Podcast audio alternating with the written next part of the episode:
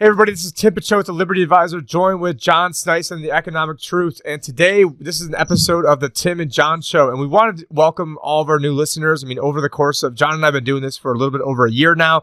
And what we did was, uh, you know, we fir- we started coming out with episodes, and we were initially just labeling like Liberty Advisor shows, or we, or we were on World Alternative Media. And so, pretty soon, what we're going to do is on our on our podcast feed, it's going to be labeled as all the old episodes that we had are going to be, you know, pre like the pre Tim and John show, you know, kind of like the Star Wars type deal, like a prequel type type mm-hmm. thing. And then, uh, but now we're rocking and rolling. Lots of great stuff that we've covered over the years. But most of our our listeners have come, uh, you know, just in the past, you know, month and a half. So whether it was from you know Dan Dicks, Press for Truth, or Sam Tripoli, or from World Alternative Media, or from We Are Change, uh, you know, if I forgot anybody, or James Corbett, you know, if any you know, all everyone who's been on board, we definitely appreciate it. And uh, what we're gonna do today is and we also want to welcome you know everyone that came from change the news because well, because what we're doing also is a change the news segment but this is going to be a tim and john show. And what we want to start off first today john is i want to cover a little bit about there's a story out of reuters about the shanghai gold boss wants super sovereign currency for post-christ times the president of the Shanghai Gold Exchange, or the SGE, called for a new super sovereign currency to offset the global dominance of the US dollar, which he predicted would decline long term while gold prices rally. Concern is mounted among some market participants over the dollar denominated system as the US Federal Reserve cut interest rates to near zero and embarked on unlimited, unlimited quantitative easing to contain the economic damage of the coronavirus pandemic. Future global trade needs a super sovereign currency under which no single country has the power to freeze international assets of another country, said Wang. When the Fed turns on the liquidity tap, the US dollar will be, in theory, be in a long term depreciatory trend, he said, even though the panic of the current crisis could trigger a temporary scramble for the greenback. Now, I do want to comment on that, mm-hmm. uh, it, it, that this is sort of a, uh, a weird concept that you could actually see the dollar getting stronger as we're printing all this money. So I want to see if you could maybe kind of expound a little bit on, on that for us, John. Well, first of all, it's it, the actual um, the Shanghai exchange itself. It was, you know, a, a, couple of years back. It it actually got put in place uh, because they what they wanted to do is they actually wanted to buy oil outside of the U.S. dollar system. So they actually set that exchange up for that. But also uh, in that exchange, it's of course uh, oil can be bought with gold. Uh, in that exchange. So it's very interesting. Uh, the Shanghai exchange in itself, it's very different from uh, the exchanges that are uh, over here in the, nowadays. The, do they give you gold if you if you take your, your oil? Now that we've got negative oil prices, you know how how that works. yeah, no, that's that's work too well, unfortunately. But um, you know, it's it's interesting how uh, we ended up with negative oil prices as well. But that was an oversupply basically, so there was nowhere to put the oil uh, and when they actually delivered on, and you know, what do you do then, right? Like, you, you can't just, the thing with oil is it's, you can't just shut off oil, uh, like you can with other things. You, you know, if you shut things down, completely, you know, might be hard to sh- uh, turn it back on again because it needs the constant flow and pressure uh, in the systems, right? So uh, that's a huge problem that we have. And now, of course, we had mass cuts, so oil prices are up again, you know, around the world uh, quite substantially again, but they're not anywhere near, uh, you know, what they uh, actually were, you know, back when uh, oil was $140. You know, the, I, I comes to think about the Norwegian sovereign wealth fund that just lost 21% um, uh, of their investments because they had almost 70% of their uh, assets in global stock markets, of course, which is, was a very stupid move. I called it, called it out you know, the, and this was like two years ago that I called them out on it. Uh, and, um, of course, now they're struggling because they used to, you know, because the oil prices were high at the time last time when it dropped in, in 2008, you know, they shoved in, you know, half, they lost half of the fund, but then they shoved in oil royalties and oil money to cover the losses without telling the people that that actually happened. Uh, but back to the US dollar standard, um, you know, it's getting hits all the time. And of course, the U.S. I, I think one of the major reasons why uh, the U.S. has, you know, uh, been, uh, you know, are being attacked now as you know the world reserve currency is because uh, the U.S. has, you know, weaponized their currency and you know threatening uh, people if they're you know not doing what the United States uh, government or the shadow government wants them to do That was Uh, literally so, the yeah. very next line I was about to read. It goes, The problem with the dollar denominated monetary system, he said, was that it left countries vulnerable to potential U.S. sanctions and Yeah. Washington's power to freeze a nation's international assets in the event of a dispute. It is a weapon for the U.S., but a source of insecurity for other countries. Sorry No, about hundred- that. Yeah, no, exactly where I was going right? next with this. So I'm glad Yeah. you uh, preempted that. yeah, no, it- hundred percent it is them, and that's the problem is that any empire, you know, weaponizes their currencies and use them, uh, you know, to to their advantage, and and that has happened throughout history. Uh, you know, with every empire around the world, uh, they of course, you know, weaponize and, and use their currency. If you use it, now you become, you know, the peasant on on the the farm, basically. Uh, as you have to use uh, the currency as it loses value, for example, or as you know they could just freeze it uh not, they could didn't have electronic transfer back in the day but you know it's, uh, they had more control by you using uh, their their currency of course um but but again back to you know the united states they, they kind of have this has been you know an ongoing thing for years uh, because you know a lifespan of a fiat currency is around you know on an average 35 years uh, so what you're seeing now is, you know, you're entering that zone where they had the fiat for, let's see now, how, how long is it? 71 till today. So we're almost at four, uh, 50 years, right? 49 years that we had the, the US fiat dollar, uh, standard. And it comes to a point where like now, if, and that kind of brings us into what's, uh, what's next and what's happening.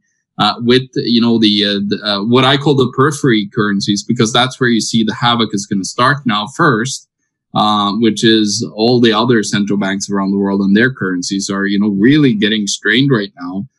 Uh, because everybody's flowing into the US dollar still because the US dollar is still, you know, recognized as a, uh, the world reserve currency and a safe haven for now. But the problem is when you, when you do that, you get to a point where you actually, um, the safe haven becomes, you know, uh, uh, basically a prison. And how are you going to exit out of the last, you know, uh, safe havens? uh, into something else. That that's going to be the problem. That's what you saw in 2008. You know, with a uh, US dollar racked up, you know, uh, and become really became really strong because everybody, you know, pushed into US dollar denominated assets. But then, uh, as the sell started, you know, just wrecked everything, and and that's what we're seeing right now.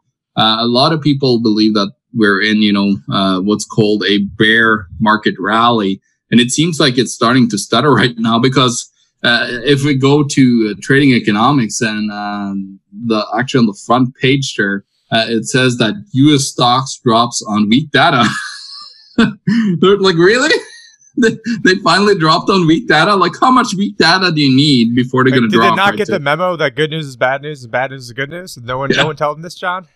no, exactly. They they totally forgotten that, and uh, it seems like they finally are coming to you know the grasp of what they've done.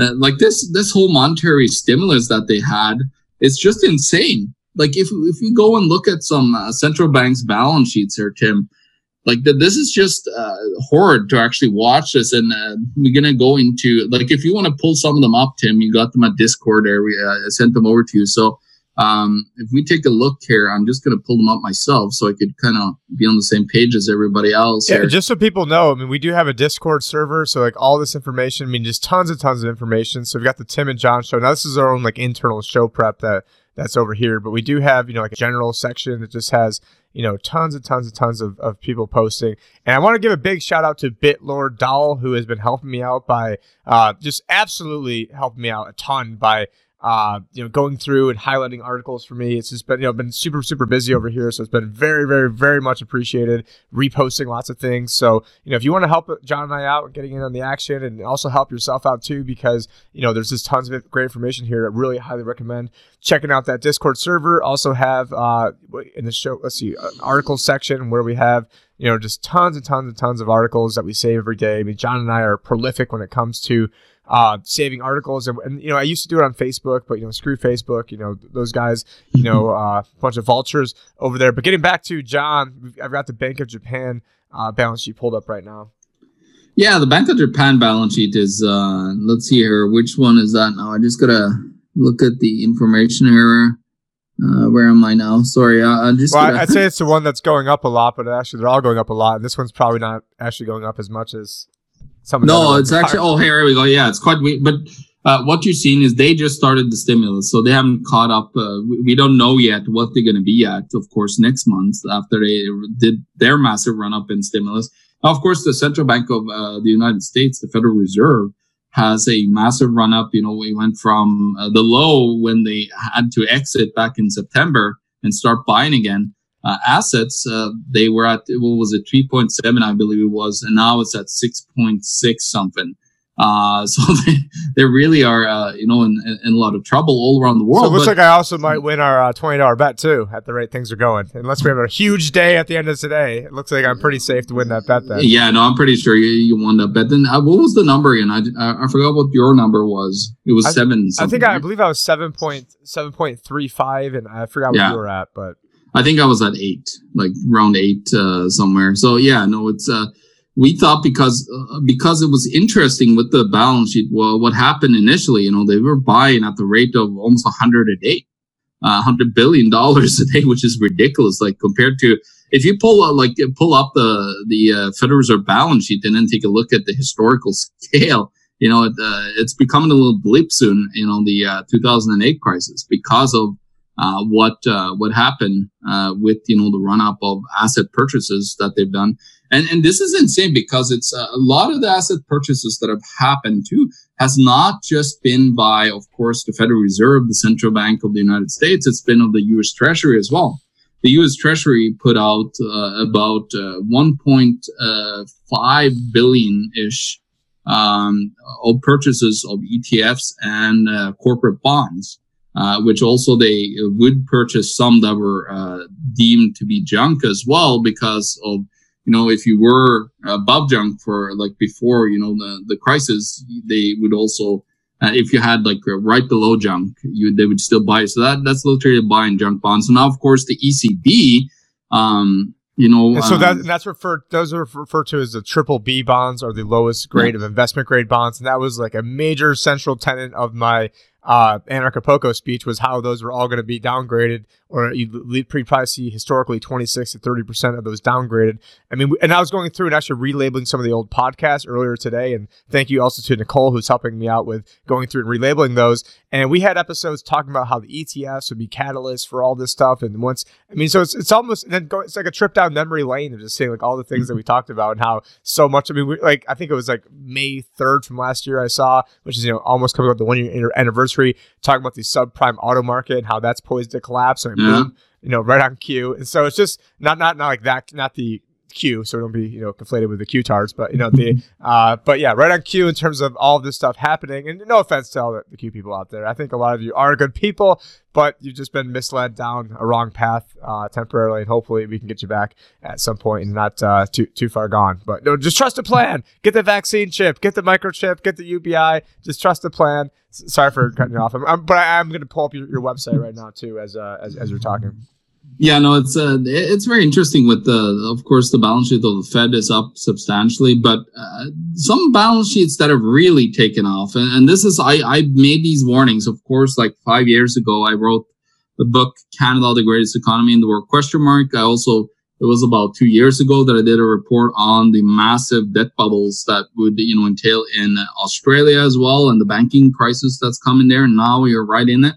Uh, but these two central banks are ridiculous. They almost have doubled their balance sheets uh, in just you know a couple of months here. Uh, and uh, going into that, like which, example, which, yeah. which, which two are we talking about right now? These are the two uh, right below where you actually see if you it, there's a little gray uh, writing underneath Tim them. And well, I've, I've got like them pulled up, so I see we've got the yeah. you know Bank of India, we've got Norway, United Kingdom, Australia, Canada, Japan. Yeah yeah, Canada, like Canada, yeah, yeah crazy. yeah, so it's just it's become like yeah, pretty nuts. And of course, Canada. I, I, warned about this massive debt bubble because we had uh, almost 300 percent uh, private debt to GDP in Canada, and it was a big problem. It was a huge problem for uh, the Canadian economy, and nobody wanted to listen. Everybody's like, "Yeah, real estate is going up. Everything's fantastic." And now they were, you know, just until like maybe a month ago, they were like, yeah, everything is going to be fantastic after coronavirus is blown over. Uh, we're going to go back to normal again and real estate prices are going to go up. Meanwhile, you know, real estate uh, has, you know, s- substantially dropped. I think it was one third of Canadians are doing deferrals on their uh, mortgage payments right now and all their other debt, which is basically they can't pay their debt, so they had to you know postpone the debt. But of course, what happens when you do that? Well, the bank is still making interest rates. and and payments uh, they making their interest rates uh, on it right so the bank is taking care of but you know you are still actually racking up more uh, more debt by you know the uh, by the interest rate on on that debt. So uh, it, it's just interesting to watch these debt bubbles commence, and of course now Bank of Canada and also the United States and others they have programs now that they uh, like TALF program in the United States and. Uh, Canada, I forgot the program. I think it was secured lending something program in the in, in Canada where they're buying auto-backed securities, collateralized loan obligations, uh, and CDOs and mortgage-backed securities right now. Uh, so they're actually uh, outright buying. Uh, they're outright buying um, derivatives. And and who? well, I, I, wrote about this back in uh, when was? I started back in October, warning about the CLO uh, and corporate mar- debt market collapsing. And of course, of course, what are they doing now? Well, they went into buying CLOs around the world. And that was like the one the thing that massive you know bubble. It's interesting like they, they some bubbles you know have not been blown as high as others of course with you know real estate not being that crazy in the united states. But it depends on the country. Like there's debt bubbles everywhere in every single country. And you know why are they so high? Why is the debt so high? Why did everybody rack up all the debt? First of all it was not sustainable in the first place. And Second of all, it was all made possible by very cheap interest rates by the central banks, you know, artificially manipulating markets to keep the inflation going. Because how many times have we said this? And I've written about it in my book back in 20, 2014, you know, warning about, you know, there's never going to be enough money to buy off all the debt, uh, like pay off all the debt in the world, there's still going to be interest to be paid on that debt. And that happens and from day one because the money yeah, is debt. So if the money's backed by debt, there's no way to get out of debt if you're if the money is debt. And so by printing more money, you're getting yourself further into debt. And since the debt has interest on it and the money doesn't, there's always going to be more debt than there is money. And that's just like a mind blowing concept. And uh, and if I talk really fast, you should just go back and rewind that and play it five times in a row and try to figure out what I just said because let me just slow this down. So if you print a dollar, the first dollar that gets into existence December 23rd, 1913. There is there was three or four percent interest on it. I forgot what it was. So if you have interest on that money, and let's say you lend out a dollar and then you owe a dollar yeah, for fair, right? This is a dollar. I'm, we're gonna do a visual example here, okay? This is a dollar. I know. I like my. Uh, I've got my got my God Emperor Trump dollar. Now John John can't see yeah. it because of how we're how we're filming this right now. But I've got yeah. my God Emperor Trump dollar. I also had on screen earlier. Had the you know everything is awesome from the Lego Lego movie because you know everything is cool when you're part of the team and the team Federal Reserve is printing money, further enslaving people. But it's that concept that the money is debt and it's not really money, it's currency. So our currency, we have to, you know, it's private central bankers that we have to, you know, basically beg for permission to add, to get our own money, uh, which isn't our money, it's their money, and we're borrowing it. And until people address that issue, like I don't care about any other issue in the world because you know the fact that we're still slaves is the biggest issue in the world to me, John. Yeah, it is. Uh, we're all slaves to this whole monetary system that every single central bank in the world has. And as you can see, you know, the, these uh, central bank balance sheets, they're hockey stick in most of them. Uh, and of course, there's one here that doesn't show, like a lot of them doesn't show too far back, right? So you you don't get like to uh, you know really understand like how it's hockey sticking.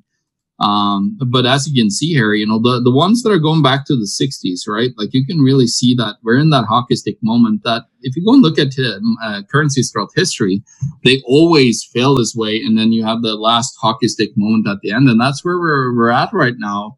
And people should be very forewarned about, you know, what's coming. And of course, there's uh, massive deflationary pressures that, you know, will collapse all this. But what we got to take in, in account is, of course, guys like Ben Bernanke and and the thoughts behind you know the the Federal Reserve and, and so on. They they have said you know that uh, you know deflationary pressure will always be beaten by the printing presses.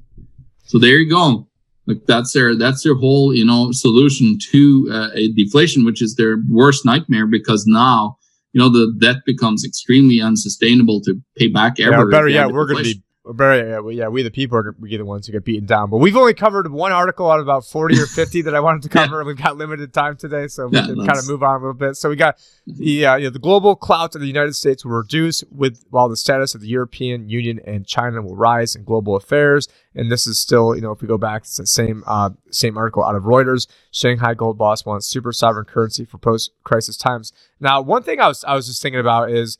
Uh, I mean, now that the U.S. is trying to weaponize all this, I mean, what's to say that you know because there's been a big move too. I've seen people saying, "Oh, well, this you know China caused this uh, this pandemic that's going on right now, so uh, you know what what we should do is just uh, default on all the debt to China."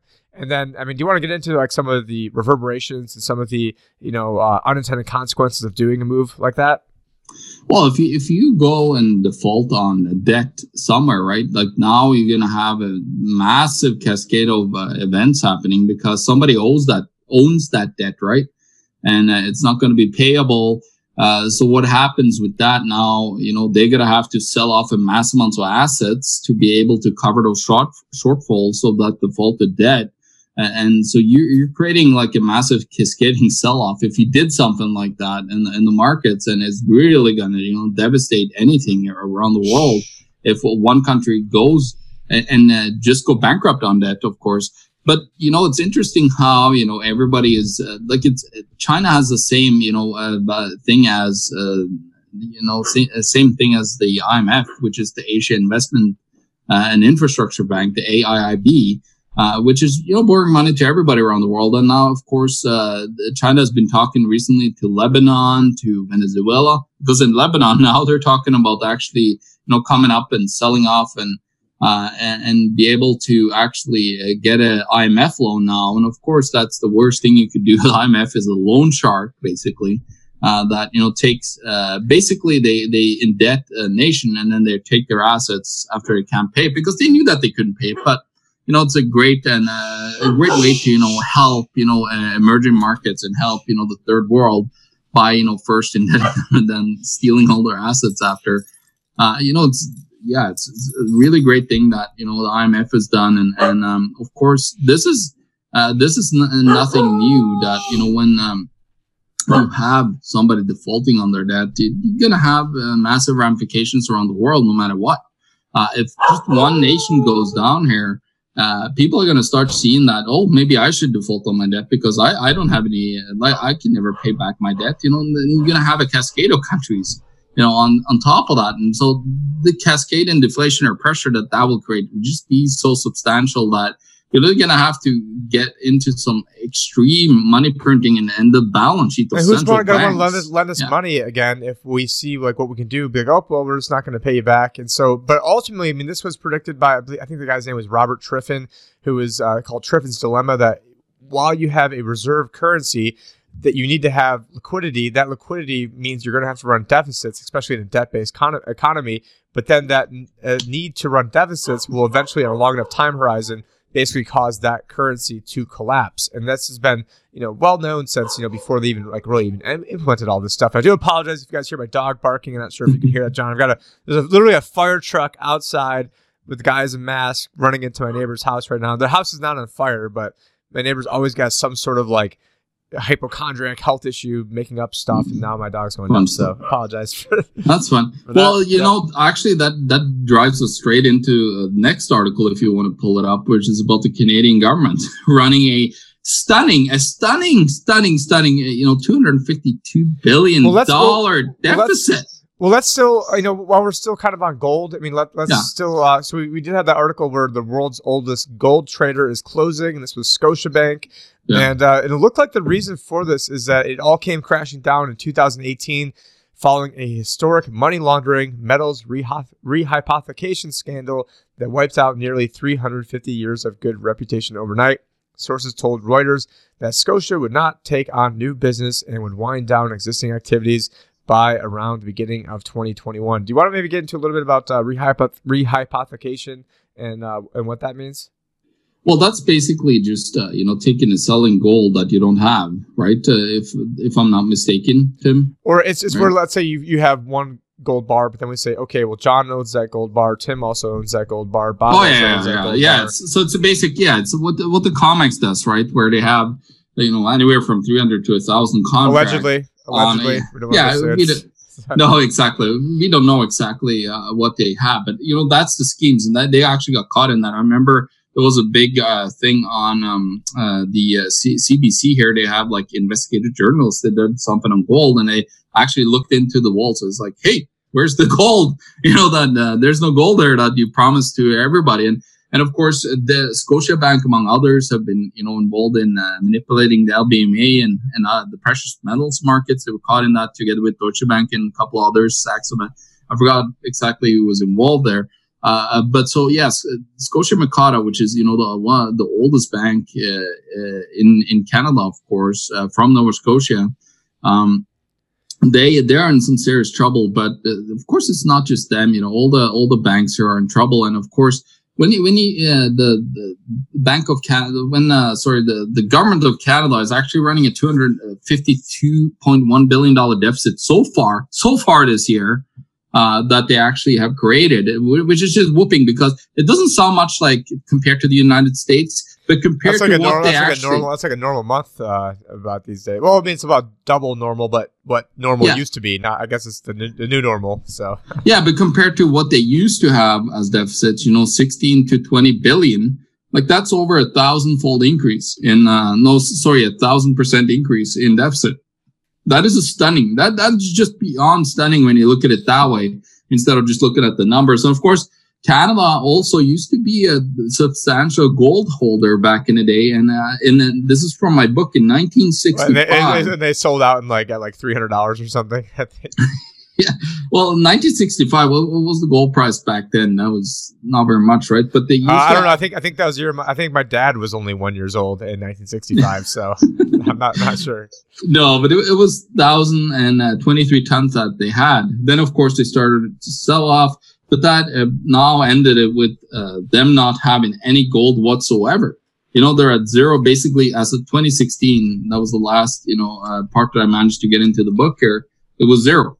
Uh, and uh, same with other countries too. You know, a lot of countries sold their gold back in 2001 to, you know, because there was a massive pressure rising again after the 80s. You know, there was another uh, massive, you know, rise potentially that could happen in gold because gold is counter you know, looked at as a asset for risky times when there's, you know, the fall and a lot of problems in the economy. So people, you know, flow over to gold assets. And of course, gold assets was tremendously increasing, but then central banks actually had a sell-off scheme where uh, several major central banks around the world sold a, a, huge amount of gold onto the market. And I actually like pulled, looked at the number from gold.org and I saw this trend where they, you know, uh, actually all of them started selling off gold during that time uh, to then prevent the, because gold was rapidly rising. Uh, and we could have had a crisis at that time, you know, and then they, uh, you know, manipulated and circumvented that by selling gold. And of course, again, you know, in 2008, we had the same type of crisis in, in the monetary system. They racked up mass amounts of, uh, you know, that, that they put on the central bank's balance sheets. And now they're doing it yet again you know, it's it, it goes to a point with central banking throughout history or uh, any fiat currency where you you can keep on printing, but when uh, because some of that money will trickle into the economy um, uh, at one point, you know, uh, there's going to be, and we already see that on a massive scale. You know, the huge disparity between rich and poor. Of course, we're lucky we're in the middle class, but the middle class is getting, you know, mauled right now uh, as well with you know a lot of debt. And um, uh, we're seeing some uh, severe crisis where you know the the more they you know keep on printing and making all this money around the world you're going to see the diversion between rich and poor just become greater and greater. And it comes to a point where you have like in France where people are out protesting because they can't feed themselves because they don't get paid enough to put food in their mouth.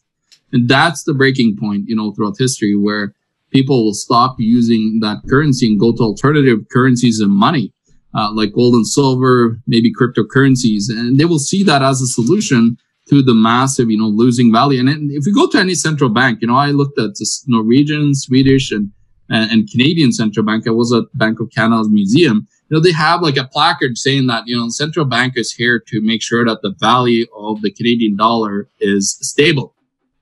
That is the biggest BS ever. What a lie, Tim.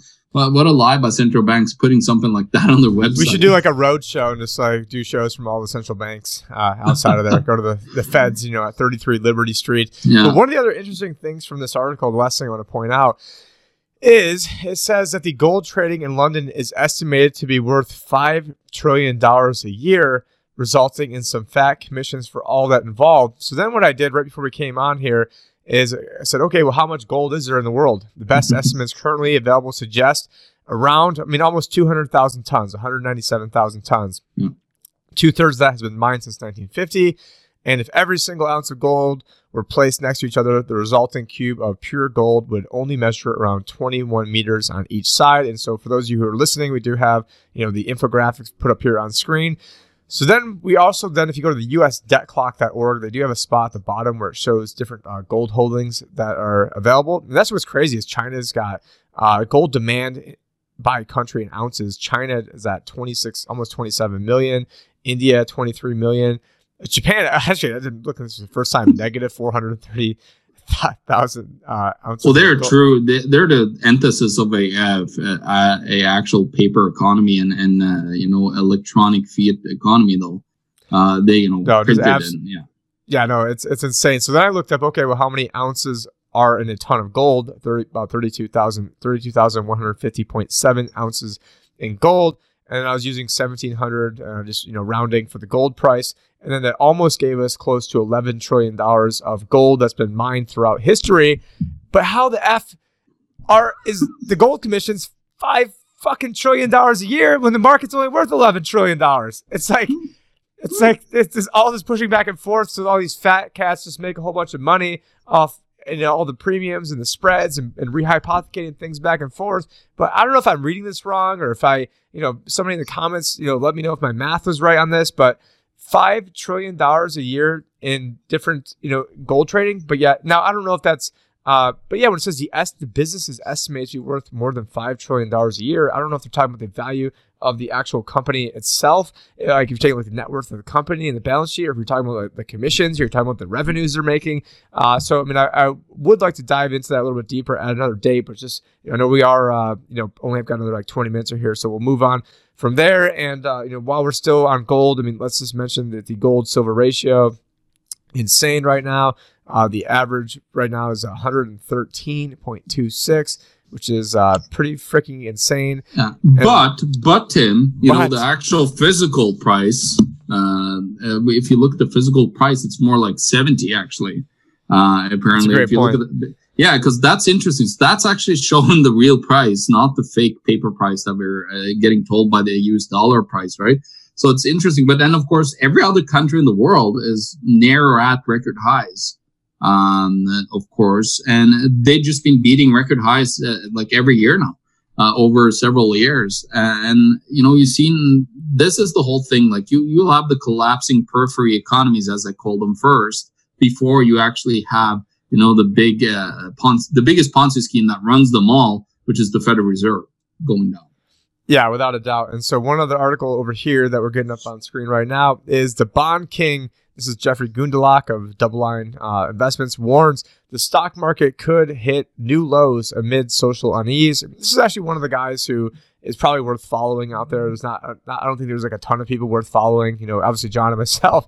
Uh, you know, because I'm you know so humble over here. But you know, Jeffrey Gundlach is another you know very very good guy to follow, and he is certainly in the camp that we are not out of the woods. He thinks a retest of the low is very possible, and people do not understand the magnitude of the social unease that's going to happen.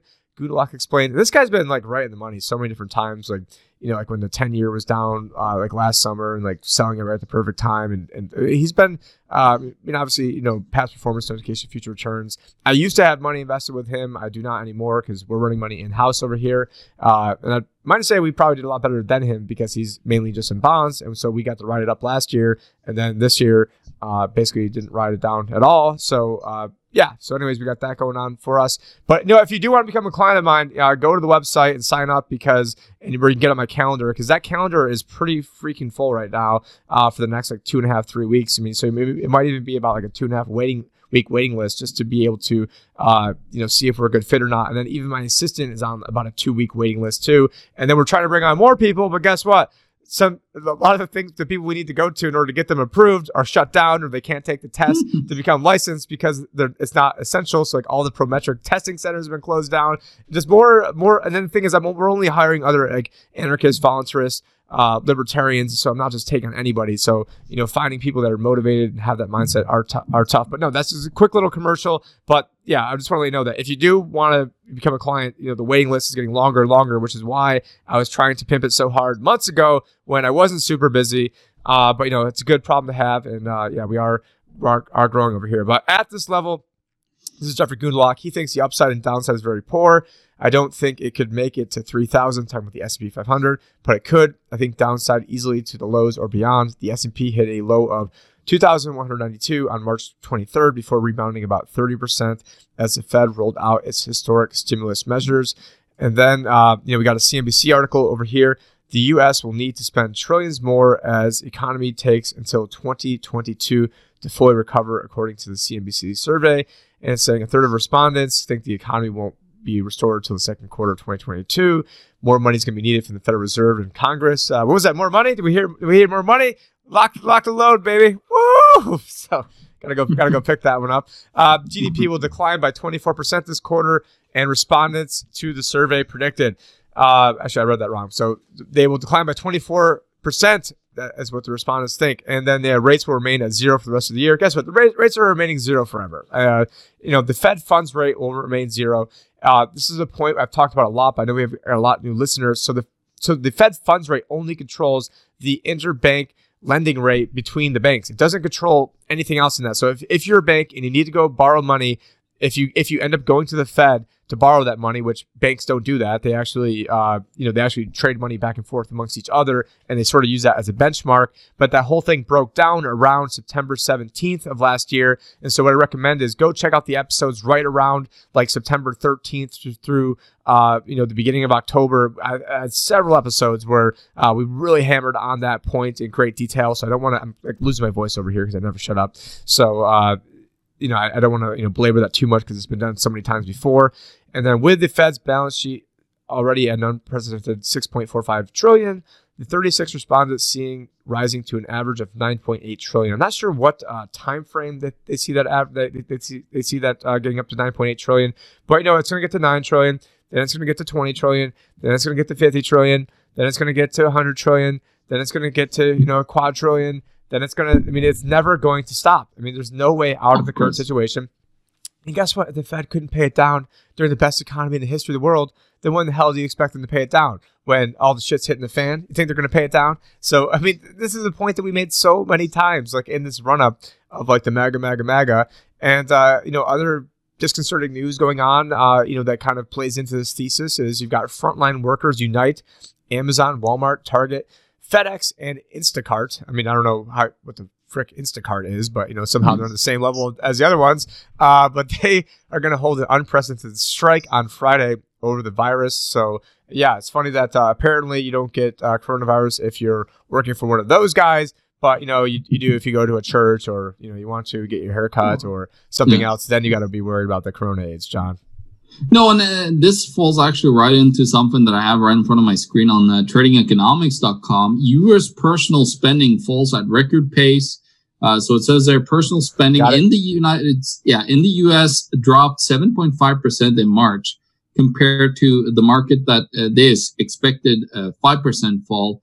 It was the largest decline in personal spending on record as the coronavirus crisis forced businesses to hold activity and consumers to stay at home private spending accounts uh, for more than two thirds of the U.S. economic activity. So this is this is the reason why the actual stock market had to react down. But as you can see, the Nasdaq is zero point only net right now as I speak. It's negative.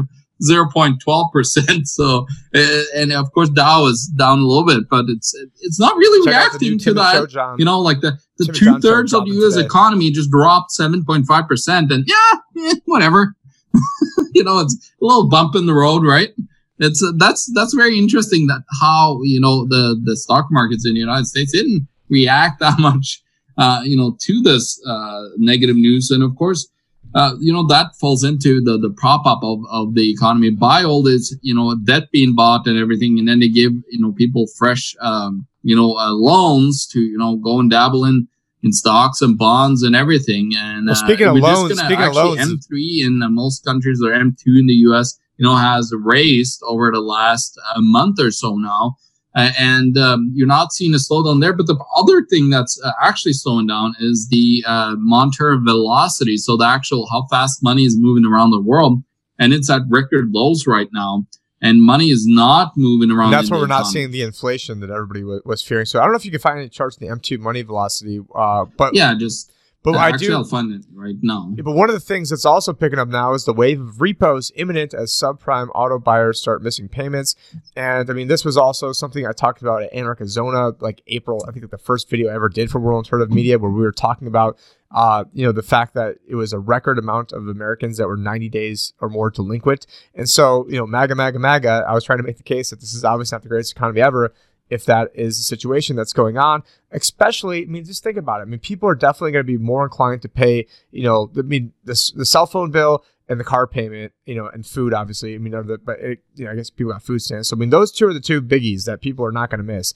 And so, you know, it went from people buying cars, you know, uh, in cash to then buying cars on one year loans to two year loans to four year loans to, to 72 months to 90 months. Eight year, ten years, right? Yeah, and so that's and now you've got assets that if they were to repossess them, the assets are not even worth you know anywhere near as much what they owe, and so they're like, screw it, you know, I owe fifteen thousand dollars in this truck, and it's only worth uh, seven. So yeah, go take it, and you know, go have a ball, and then there'll be so many of these trucks or cars or vehicles on the road that uh, that aren't worth anything, and then they'll end up, you know, uh, you know, cratering that market unless they come up with some new bullshit, you know, cash for clunkers type thing that they came up with last time, which you know I think they ran out of money. I mean, all, all that did is make it harder for poor people to afford cars because now, uh, you know, what would happen is that those other cars, uh, you know, if we didn't, you know, all things else uh, relatively equal, those cars going back in the market would then uh, saturate the market, would cause the car prices to drop dramatically, and then poor people could afford cars. And so, I mean, basically, all the policies they want to do to help out, you know, poor people in the war on poverty actually makes things much more difficult. And so, uh, and I, I love like when Janet Yellen's like the number one thing that I focused my entire career on is you know income inequality and why people are poor. I'm like people are poor because of you fucking assholes. That's why. Sorry, I'm like Mhm. that is why you guys. Are, that's No, why people are poor. Yeah. and it's, It's and hundred percent true. They, they're the biggest scamsters in the world that have ripped everybody off.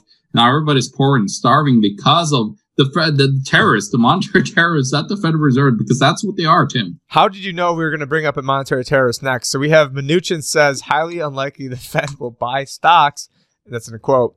Poorly managed states won't get bailouts. And so there we have Mnuchin, Mr. Former Goldman Sachs boy over there, who uh, I mean, I mean, they're already sort of buying stocks, and the fact that that these big banks can use stocks as collateral, so they use stocks as collateral to get money from the Federal Reserve. So the Federal Reserve is then essentially holding on to the bag of stocks while the banks have cash. And ergo, the basically the Fed is buying stocks.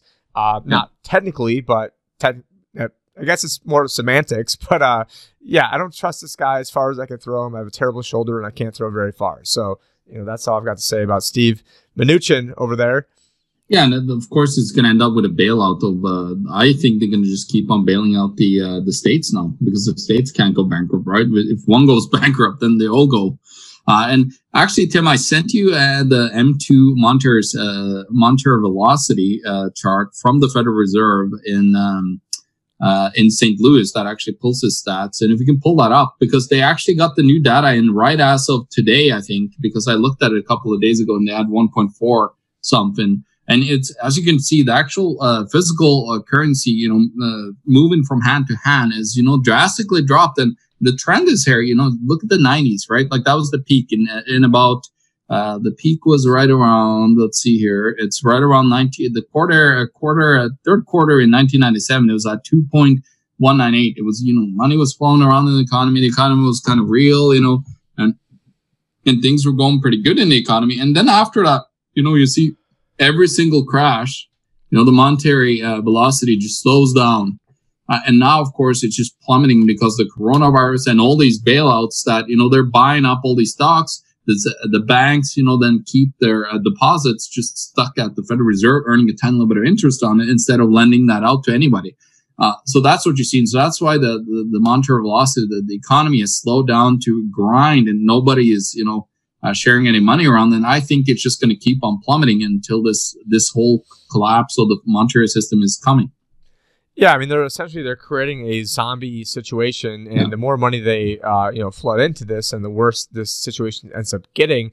And it's a very weird paradox that you can get a deflationary uh, spiral from printing a bunch of money, but I think it's going to go deflation, then inflation, then who knows? One day it's going to be over and it's going to be hyperinflation uh, eventually. I mean, I, am not saying it's going to be tomorrow. And in the short term, I think the dollar is going to keep getting stronger, which is sort of a, a, paradox. But this is on our Discord server, so if you guys want to join the fun, uh, you know, definitely uh, you know would recommend that you guys go to the general section, hang out in there, or uh, you know we've got all the articles John and I share, and we do have some crowdsource too for like change the news.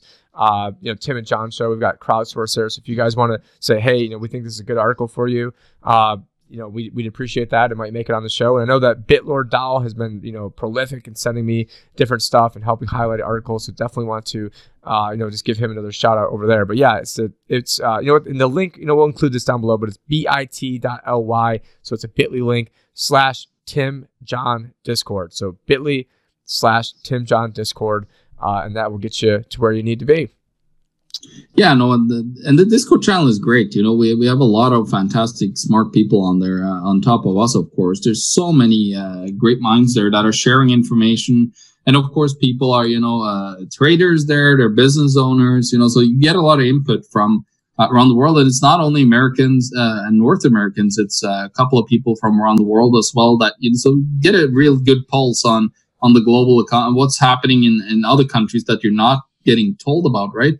Uh, so it's yeah, just a fantastic. I just love this group because it's uh, you know that's what we guys like me and Tim we, we need you guys uh, more than ever because it's it's hard to you know talk to people today because not very many people care about these things. And it's also uh, you know making these podcasts is not uh, you know a full time job for us, and so people are like, well, how come we don't do this and how come we don't do that? How come we didn't do this research? I'm like, you know, because I'm doing a million things. Like that's why, you know. So uh, you know, so if anyone, you know, we do appreciate all the help we are getting over there, and like Anthem, speaking of gold, I mean, Anthem Blanchard's been in the group sharing tons of stuff.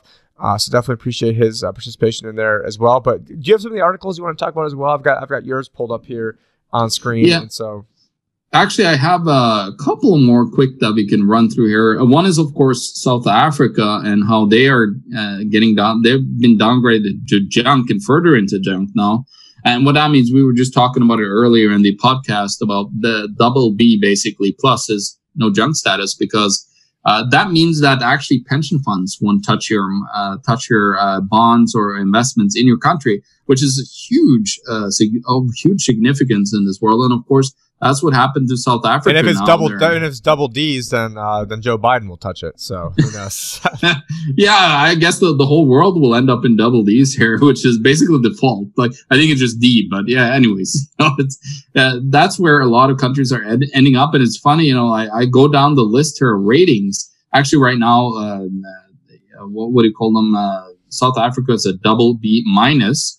Uh, and then uh, there's countries that me and Josh actually talked about a lot in, in prior videos. We talked about Suriname going bust. They are in triple C plus.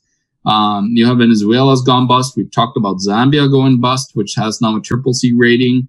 Uh, so it's funny how like a lot of the countries in Puerto Rico is of course in uh, total default. Uh, Republic of Congo is in uh, triple C rating. Um, I'm looking, I'm looking at moving. I'm looking at moving to Puerto Rico next year. So you know, you want to always. Everyone's like, "Oh, we don't want to go there because it's been devastated by all this stuff." I'm like, that, "That's when you do want to go there. That's when things are be cheaper to, to pick up, and then yeah. if I can get out of U.S. income tax, most of it, uh, legally by moving down there, then uh, yeah, I think it's. Well, yeah, I think a lot of countries are going to be interesting because we have a whole bunch of countries now. Like this wasn't like this when I looked like a year ago. Like now we have Angola, Argentina. Uh, I'm just going to go quickly through the names there Congo, uh, Ecuador, uh, you got Grenada. So now you're seeing the periphery economies, they're starting to default and go into default, right? Uh, Lebanon, uh, you got Mozambique struggling, uh, Puerto Rico's, of course, in default. You got Suriname, you got Venezuela and Zambia. So there you go. So there's a lot of countries that are really starting to struggle right now and are going into debt defaults or nearby debt defaults where they basically can't pay. And a lot of that debt too is not yielding very high on, on top of it, which is just ridiculous. You know how I mean, I've heard, uh, I've heard like the uh, saying. like Italy. I've heard the saying it's like picking up pennies in front of steamrollers. And so, I mean, if you're sitting in bonds right now, uh, now there, there are some reasons why you might want to be in some short-term bonds right now. Uh, you know, especially if you've got over the two hundred fifty thousand dollar mark. But you know, there's so many different things you can be doing, especially if you're looking for income, you're looking for safety. You know, this has been a message I've been talking about since literally 2010, knowing that there would never be a day where the rates rise because as soon as it they do rise, and that would then lead to the stock market selling off, which then lead to them having to renege on every single thing that they talked about before, which is boom, you know, exactly the situation we're in. So just another reason to go to libertyadvisor.com and schedule if you are an American. Unfortunately, I cannot work with Canadians. Uh, maybe John could do some, you know, consulting with you. I'm not not, not sure or not, but uh, yeah, I, I don't make the rules on that one. I really wish I could help out the people in Canada, but for some reason they, uh, you know, the powers of peace said uh, that is too difficult right now. I can only work with the tax slaves, you know, confined within these borders for uh, whatever whatever reason.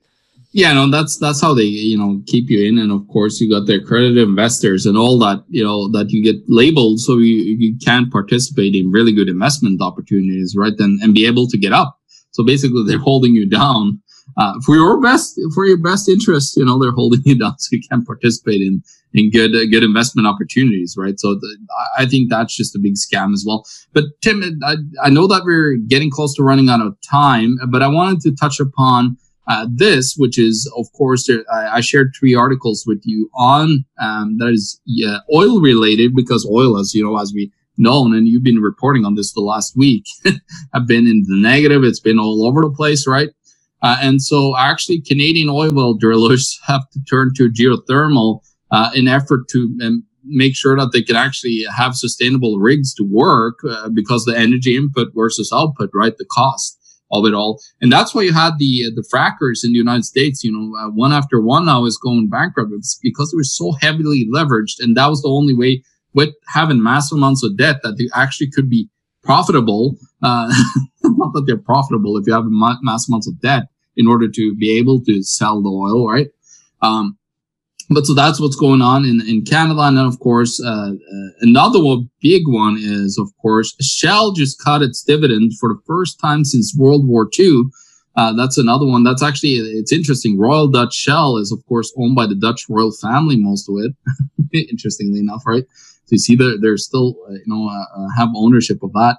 And then, of course, this is, we were talking about this. We started the whole podcast with this topic. Trump told Saudis, there's a special report apparently that says that Trump told Saudis to cut oil supplies or lose U.S. military support. well, what do you think about that one, Tim? Yeah, I mean it's just it's just so crazy. Cut oil supply. I mean, I mean, did he not get the memo that you know the, the, they're basically propping up the petrodollar? And so I mean, it's such a weird game that they're playing. You know, before he comes in office, he's criticizing you know the Saudis over 9/11, then he's going over there and basically you know praying over some weird ass orb, doing some weird stuff. Uh, you know, that was interesting. Yeah. Yeah, and I think there was a, there's like a South Park thing too about that as well. But I think the last thing I want to talk about is oh, great, the stupid ad blocker. Is we're doing this live, uh, so we've got you know one of the articles that you shared actually was the Warren Buffett uh, stupid ad blocker. Anyways, what is go what is going on with the Warren Buffett indicator over here? Is his favorite indicator is the Buffett indicator divides the let's see what it is, but unfortunately, stupid. Uh, I believe it's GDP on the share of the stock market, right? Like on the market cap of uh, I forgot which stock market. But so what's happened with that, right? Like it's where we just dropped. Like what was it, four percent jumping negative in the United States? Yeah, negative four, yeah. four point seven, something. Yeah, like so there you go, right? Like right there, and and that's just the first quarter, which was not really like the U.S. hasn't really like shut down until March, right? So um, you are not going to see that big of an impact. The next quarter is going to be the one that's just going to be devastating when that, those numbers comes out. Uh, but yeah, so the Buffett indicators is now because, you know, GDP is dropping drastically, you know, now stocks are looking more and more overvalued by the, by the day as they keep up, uh, you know, keep, keep going up. Yep, we've got. I pulled up on a different browser, but the Buffett indicator divides the total value of publicly traded stocks by quarterly GDP. It is probably the best single measure of where valuations stand at any given moment. Buffett wrote back in 2001. The famed investor and Berkshire Hathaway boss said it was very strong warning signal when the indicator peaked just before the dot com bubble burst. And right now, it is at an all time high, signifying that hmm. probably not a great time to be in the stock market. So if you have an old 401k, IRA, about to retire, just retired, uh, you know, why don't you, you know, give us a shot over here with one of the guys who, you know, I literally gave a presentation last year called Crisis Retiring at Anarchapulco. Anarchapulco. And if you would have followed that advice, you'd be sitting very, very pretty right now. And so, you know, past indicate uh, blah blah blah blah. The past performance indicates future returns. But anyways, there was another story too that I saw where it showed uh, you know Buffett. I'm trying to you know scroll through a bunch of different screens over here, but he was going on and saying, uh, you know, he's giving some like real like folksy story, like like I when I had to, when I was looking at buying Bank of America, I just went in and I called up the call center and they wouldn't put me through. And so it's just like you know, look at old Uncle Warren Buffett always eating an ice cream cone, just calling up the regular Bank of America call in line. He's just a normal everyday guy, just like you and me. And so you can see like this whole big PR uh, rollout crap. But uh, yeah, the, the, last thing is boom over here. We've got uh, nine in ten Americans are concerned about an economic collapse. Uh, you know, I think as they should be. And then we also see Americans' retirement accounts drop during coronavirus, obviously. Uh, and then there's and how much the average account? Yeah, it's dropped by fourteen percent. Yeah, the problem, the problem is that everybody's buying back in. Like they're buying the dip, you know, they're following. Who was it? Uh, like uh, the United States, uh, Kudlow and others, you know, are coming in. It's like, yeah, buy the dip, buy the dip. Well, they know that the stock market has a huge correlation with the presidency, and so all they can really hang their hat on, and what they were hanging their hat on the entire time was this, and it's literally was the main thing I was warning about. The main thing I was warning about was do not hang your hat on the stock market. That's a very dangerous game. You're playing with fire. Live by the sword, die by the sword. Well, guess what? You know what? Stock mm-hmm. market's down you just died by the sword, Donald Trump, metaphorically speaking. And uh, you know, I think that yeah, they did a lot of crap to get it back up to on the Dow. We're looking at uh, twenty four thousand three thirty right now. The S and P, looking at uh, tw- almost almost three thousand. It's crazy, twenty nine oh nine. And uh, yeah, I would expect that this would be again not financial advice over here, but I would expect that you know we're, we're probably closer to the highs of this you know phony recovery that's just been you know predicated on all this money printing and this unprecedented amount of you know chicanery and just for lack of a better word, I guess, you know, crap that's that's going on. But we do appreciate, you know, everyone joining us today. We've got John Sneisen at the economictruth.org. You guys can find him there, all of his links, everything that's coming. Do you have, do you have anything coming up? I mean, I know there's like pretty much no events going on anymore. So no, uh, there's no events. There's no events, but please check out my reports and my book uh, on there. I I've been predicting a lot of stuff in those uh, like I, the, my Australian report, I think it still makes sense for Australian to buy that report because they know what's happening right now and maybe be able to make some positions this uh, depending on the information that I put in there. Uh, and the same with my big global risk report on 2020. Uh, I was talking about the collapse in 2020 of the CLO market and corporate debt market, which is happening, which is just beyond over leverage with share buybacks and all that stuff. And of course, check out my two uh, books uh, back here, which is The End of Freedom, How Our Monetary System Enslaves Us, which talks about, you know, a great extent goes into monetary history all the way back to the Greek Empire, all the way to modern era banking and so on. And of course, my book on warning about the Canadian uh, debt crisis that we're entering in right now with, you know, you've seen the uh, balance sheet of Bank of Canada going out. Canada, greatest economy in the world? Mm-hmm. Question mark. But the the subtitle is better now because we're right in it, and it's uh, the facts you're not being told about your money and how to protect yourself from the coming crisis that we're right in right now. Cool. Yeah. And then uh, for, for my ask, it would be, you know, if, if people wanted to check out, it's actually the libertyadvisorshow.com. It's sort of a ghetto website. I'm looking at uh, up, upgrading it right now, but that's where you can find all the links to get uh, my podcast, which I'm going to rebrand as like the Tim Picciott you know, Liberty Advisor audio experience or something as like a play on Gary Vee, where, where everything we do, whether it's Change the News, whether it's Tim and John show, whether it's Liberty Advisor show, whether it's a WAM appearance, whether it's presentations, guest interviews at a conference, we're all gonna. It's, it's it already is all there, and then probably within the next day or two, it's all gonna be really nicely organized. So right now, it's chronologically organized, and uh, I mean, it's just especially if you go back to the very very beginning of it. It's just I mean, just go through and like read just like the titles of the headlines, and uh, you know, and obviously Josh was writing a lot of, you know, ones that are, you know, kind of, you know, definitely out there, attention grabbing headlines. But, you know, they were pretty warranted, you know, given everything that's going on. And, uh, you know, in the beginning, I mean, I only really had, you know, just, uh, you know, probably the first probably until 2017 2018 only had uh you know about 30 of them and uh yeah. so it's not like i had a thousand you can just you know cherry picking like a few of them no they were all pretty much on fire but really glad to have everyone who's here all of our new listeners definitely appreciate it. I'm Tim Picciott, the Liberty Advisor. This is John Sneisen, the Economic Truth, signing off with, uh, I was going to say with World Alternative Media, but no, this was we the Tim and John show. I forgot what number we're already up to right now. For, for I think it's eight or I think it's eight, seven or eight or something. I think it's nine. But anyway, oh, nine. Okay, we'll see. I don't know. We'll see. I'm gonna go. I'm gonna. I'm gonna going to uh, uh, prices right you. I'm just gonna go. Or no, that'd be a dollar one. But no, I know we're definitely not at one. So I'll go. I'll go nine, and we'll see uh, later on what uh, what it ends up being. But thanks, guys. Yeah. Thanks for hanging. Yeah. Have a good one.